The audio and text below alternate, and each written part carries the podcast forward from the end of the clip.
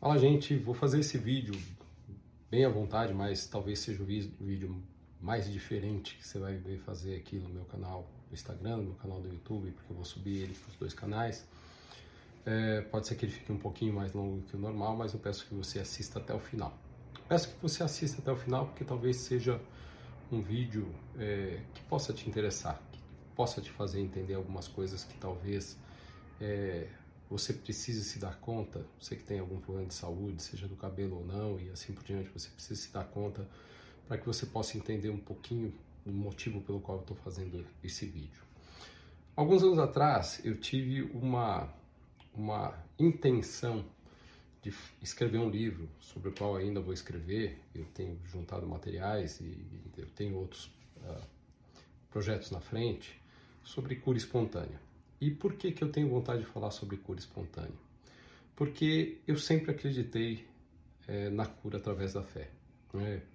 Já estudei muito, já li, ah, os livros sagrados são recheados dessas curas, é, existe um conjunto muito vasto é, de material que já foi publicado como teses e dissertações de é, mestra, é, doutorado e mestrado, respectivamente, é, trabalhos de conclusão de curso, outros livros e assim por diante. Além do que eu já vivi isso ao longo da minha história, contato com as religiões, é, de ver pessoas que efetivamente, com documentação, se curaram através da fé. Para mim, a fé é o caminho é, mais é, fácil ou talvez não tão fácil, mas mais passível de você ter uma cura definitiva de um problema que seja um problema grave. Eu não, tô, não, tô, não vou entrar em detalhe aqui, eu acho que assim, não quero também que isso tome uma temática religiosa, porque na verdade eu vim falar aqui sobre saúde integrativa. É, e parte daquilo que eu estou chamando de fé não necessariamente tem a ver com religião, mas tem a ver com intenção. A fé é um estado de espírito, é, um, é uma forma de pensar, é uma forma, forma de viver, é uma forma de você acreditar em alguma coisa e não apenas uma coisa vinculada à religiosidade, obrigatoriamente. É, e isso já vem há muitos anos. Eu vou mostrar para vocês. Essa é a primeira edição do meu livro Como Vencer a Queda Capilar. Ela é de 2012, depois saiu uma edição mais recente e eu tenho aqui um, uma frase, eu vou mostrar para vocês, vou ler essa frase aqui, esse parágrafo aqui, na verdade, não é uma frase. É, eu realmente espero o dia em que trabalharei como um guia do paciente na manutenção da saúde e no maior entendimento de seus problemas. Conduzindo, graças aos conhecimentos médicos que adquiri e ainda vou adquirir, é, meus pacientes para uma saúde ideal e quando falo em saúde ideal, não estou pensando apenas em tratar quedas de cabelo e problemas do couro cabeludo. Penso de verdade que, mesmo atuando na área capilar, terei condições de tratar meu paciente como um todo, fazendo dele alguém que terá não apenas a correção física de seus problemas, mas também alguém que poderá se sentir mais saudável no âmbito psíquico e viver melhor em sociedade. Pode ser um grande sonho, mas não deixa de ser um grande motivo para que eu continue buscando me aperfeiçoar cada vez mais é, para ser um médico melhor para aqueles que me procuram. Então, esse trecho aqui desse livro de 2012, ou seja, um livro que vai fazer quase 11, 12 anos, em, daqui a um mês e meio, ele é um livro que já tinha, já trazia é, nele algo dessa minha intenção de ajudar meus pacientes a encontrarem um caminho para suas vidas que não fosse pautado exclusivamente em usar medicamento e assim por diante. E, e talvez isso que me aproximou tanto da medicina integrativa, da saúde integrativa, da tricologia integrativa, porque quando eu olho meu paciente aqui na clínica, eu olho esse paciente é, muito com a intenção de como é que eu posso dizer, de cuidar da saúde dele como um todo, de entender que o cabelo é a ferramenta que traz ele aqui para que eu cuide da saúde dele como um todo. Isso para mim é muito importante.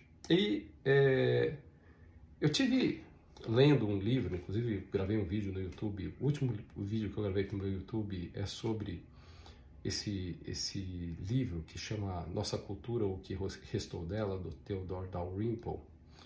É, e nesse, nesse livro eu vi uma referência do Theodore Dalrymple ao, a um outro livro de um outro autor, que é o Stefan Zweig. É esse cara aqui, ó. Esse livro aqui em especial.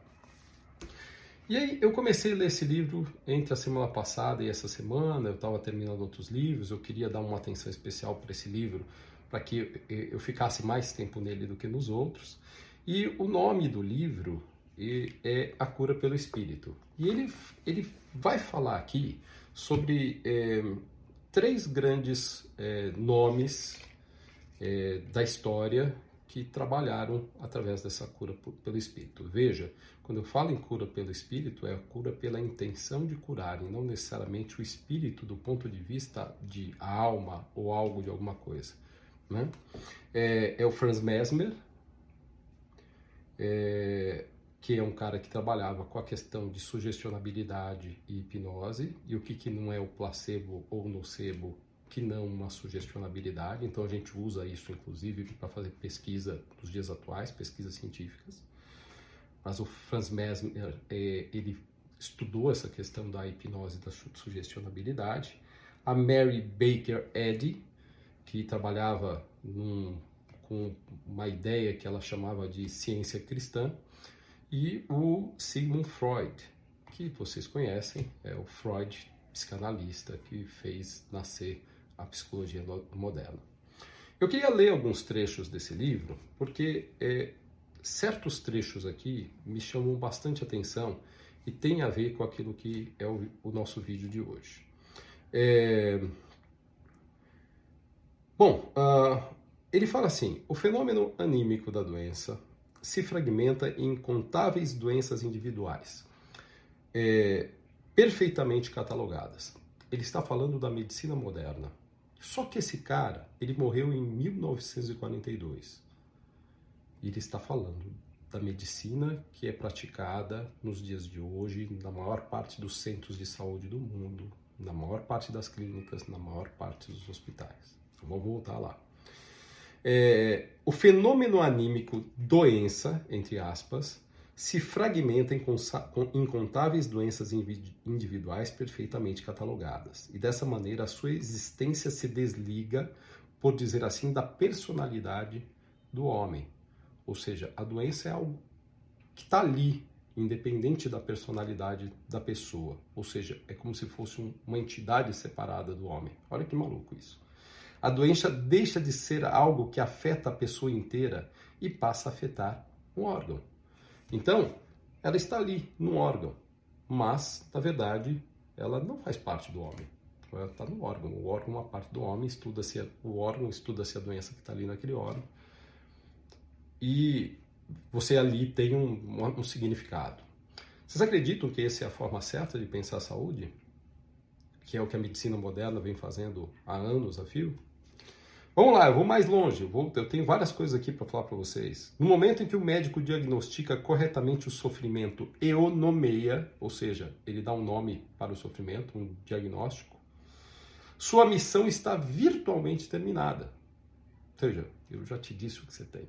Agora é só seguir as orientações que eu vou te dar. Né? E a partir daquele ponto, o tratamento se resolve através da terapia indicada para aquele caso. Essa é a medicina moderna. É assim que é feito na grande maioria das clínicas, dos hospitais, de todas as especialidades. Sem crítica, tá? Funciona para a grande maioria das pessoas. Para a grande maioria, não, para uma minoria das pessoas. Mas a grande maioria das pessoas se beneficiaria muito mais se a gente levasse em consideração que a doença é um fenômeno não apenas daquele órgão onde ela está, mas um fenômeno do corpo inteiro. Por isso que a saúde integrativa é uma coisa muito significativa. Olha aqui que interessante também. Esse cara morreu em 1942. Ele, se, ele fugiu da Alemanha no meio da guerra e su, se suicidou aqui no Brasil, tá? O autor desse livro, ok? Olha o que ele deixou aqui para nós. Cada vez mais o laboratório exime o médico de dar um diagnóstico, o que antes era um dom de conhecimentos pessoais, e quanto ao tratamento, a indústria lhe entrega o remédio pronto, dosado e embalado. Legal, né? Legal pra caramba isso aqui. Então, o que que acontece? Esse trecho foi escrito em 1930. Aqui, acabei de ver, em Salzburg, 1930. Que loucura, né? Nós estamos falando de hoje. Estamos... Isso daqui diz respeito a hoje. O mesmo medicamento que o doutor da Idade Média ainda media, calculava e misturava com as próprias mãos. A essa racionalização da medicina, de dentro para fora, se soma como poderoso complemento a organização externa. Nas clínicas, olha o que ele fala, nos hospitais, essas gigantescas lojas de departamentos da miséria, eh, da miséria humana, as doenças são separadas por especialidades com coordenadores próprios, como nas lojas de departamento. E os médicos também são divididos por áreas, verdadeiras esteiras rolantes que correm de um leito para outro. Examinam apenas, os casos e o órgão doente, geralmente sem tempo para lançar um olhar sequer ao rosto do paciente em que cresce o sofrimento as enormes organizações de sistema de previdência e dos ambulatórios cooperam para apagar a alma e a personalidade desse processo, ou seja, racionalização total do processo, sem deixar de levar em consideração que o que está doente não é um órgão e nenhum corpo, é um ser humano. É, surge uma organização de massa superaquecida em que nem uma única centelha de contato interior entre o médico e o paciente tem tempo de se acender. Em que qualquer movimento daquela força magnética misteriosa entre uma alma e outra se torna cada vez mais impossível, por maior que seja a vontade. A vontade do paciente, não muitas vezes do profissional. Vocês entendem porque eu estou falando que, é, para mim, faz muito sentido é, essa questão de você olhar para o paciente na sua integralidade e não de segmentar desse jeito aqui, faz sentido? Casa com aquilo que eu falei que eu escrevi em 2012? Tá? Só para que a gente possa situar um pouquinho aqui. Eu falei que esse vídeo ia ficar um pouquinho maior. É... Aí ele fala, olha que interessante aqui. E quem conhece médico, bons médicos, médicos que são, que olham o, o, o paciente como ser humano, vai sentir exatamente isso daqui. O povo ainda prefere o homem vivo e de sangue quente ao intermediário frio. Olha que interessante. O homem ainda, o povo ainda prefere o homem, o, o médico que seja quente, que seja afetivo, que seja que o olhe com, com, com cuidado, com atenção, com carinho, com preocupação, do que um, um ser frio e calculista. Vamos mais longe aqui, ó. Da mesma forma que a medicina se torna mais tecnológica, racional, especializada, o instinto da massa popular resiste a ela. Isso 1930, quase 100 anos atrás. Lá no fundo, essa corrente contra a medicina acadêmica continua existindo há séculos, apesar do maior grau de educação do povo. Então, hoje, eu não diria para vocês que a massa resiste a essa medicina fria. A massa está refém dela. As pessoas estão reféns desse tipo de frieza, de falta de personificação, de falta de amor, de falta de cuidado, de falta de olhar para o paciente de uma maneira integral. Vamos lá. A medicina científica considera o doente e sua doença um objeto ao qual ordena que assuma de forma quase desprezível um papel de absoluta passividade. Não lhe cabe perguntar ou dizer nada, não deve fazer outra coisa senão seguir, obediente e até mesmo sem pensar as instruções do médico, desligando-se, por assim dizer, do processo de tratamento. Olha que foda, né? Então, assim, é, pegando essa frase, voltando naquela frase que eu li do, do meu livro aqui de 2000 e, e é, 2012, né, eu realmente espero o dia em que trabalharei como um guia do paciente na manutenção da saúde e no, seu, e no maior entendimento de seus problemas, conduzindo, graças aos conhecimentos médicos que adquiri e ainda vou adquirir, meus pacientes para uma saúde ideal. E quando falo em, em, saúde ideal, não estou pensando apenas em tratar quedas de cabelo e problemas de couro cabeludo. Penso, de verdade, que mesmo atuando na área capilar, terei condições de tratar meu paciente como um todo, fazendo dele alguém que terá não apenas a correção de seus problemas, mas também alguém que poderá se sentir mais saudável no âmbito psíquico e viver melhor em sociedade. Ou seja, eu trabalharei como um guia, como um orientador. Aqui, para mim, tudo é muito forte, né? É... Vamos lá, vamos, vamos ver mais aqui se tem mais alguma coisa que a gente pode aproveitar. Bom, divorciadas durante séculos, a corrente de cura da ciência e a orgânica e a psicológica aqui, né? elas estão tendendo a se reaproximar. Isso em 1930, um movimento que talvez ainda não tenha chegado ao seu ápice nos dias atuais. É, pois, necessariamente, vira, é, vide a metáfora goetheana da espiral, espiral ascendente, que é o ser humano vai passando por todas as situações de alegria, felicidade, tristeza, acertos e erros e assim por diante, mas a cada situação ele vai crescendo. Toda e qualquer evolução tende a voltar em níveis cada vez mais elevados ao ponto de partida. No fim das contas, toda me mecânica indaga pela lei primordial de seu movimento. O que é isolado retorna à unidade, o que é racional desemboca no irracional.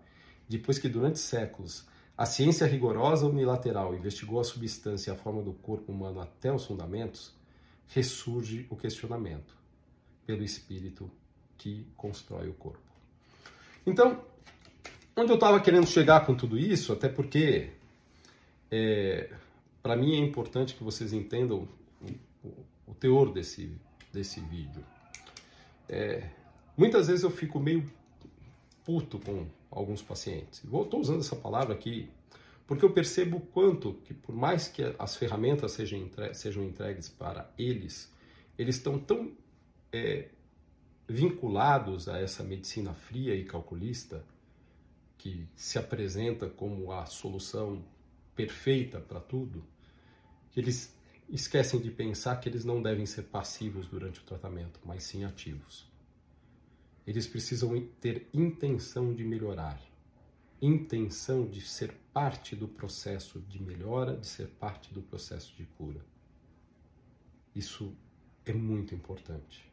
E quando eu penso em saúde integrativa, é, talvez o meu pensamento, tendo passado por pós-graduação de psicologia, mestrado em psicologia, é exatamente de integrar a questão da psicologia com a questão da medicina, buscando referências nessa questão de que o ser humano é parte do processo da doença e parte do processo da sua própria cura, é parte do processo dos seus erros e parte do processo dos seus acertos ou das correções dos seus erros, da correção da direção que ele quer tomar a vida dele. E sendo parte do processo, ele sabendo o que fazer, ele sendo orientado o que fazer, ele pode eleger fazer. Ele pode ir adiante e buscar a sua melhora. Ainda assim, é, a fé como intenção de melhorar, de recuperar, de curar, ela é uma ferramenta poderosa no que tange a intenção. Mas eu vou fechar de uma forma diferente. Se essa fé como intenção ela se alia à fé pelo espírito através das religiões, a possibilidade de recuperação, de melhora, de reconstrução de uma saúde e de cura, ela se torna ainda mais possível. Espero que vocês tenham gostado. Curtam, comentem e co compartilhem se acharem que devem.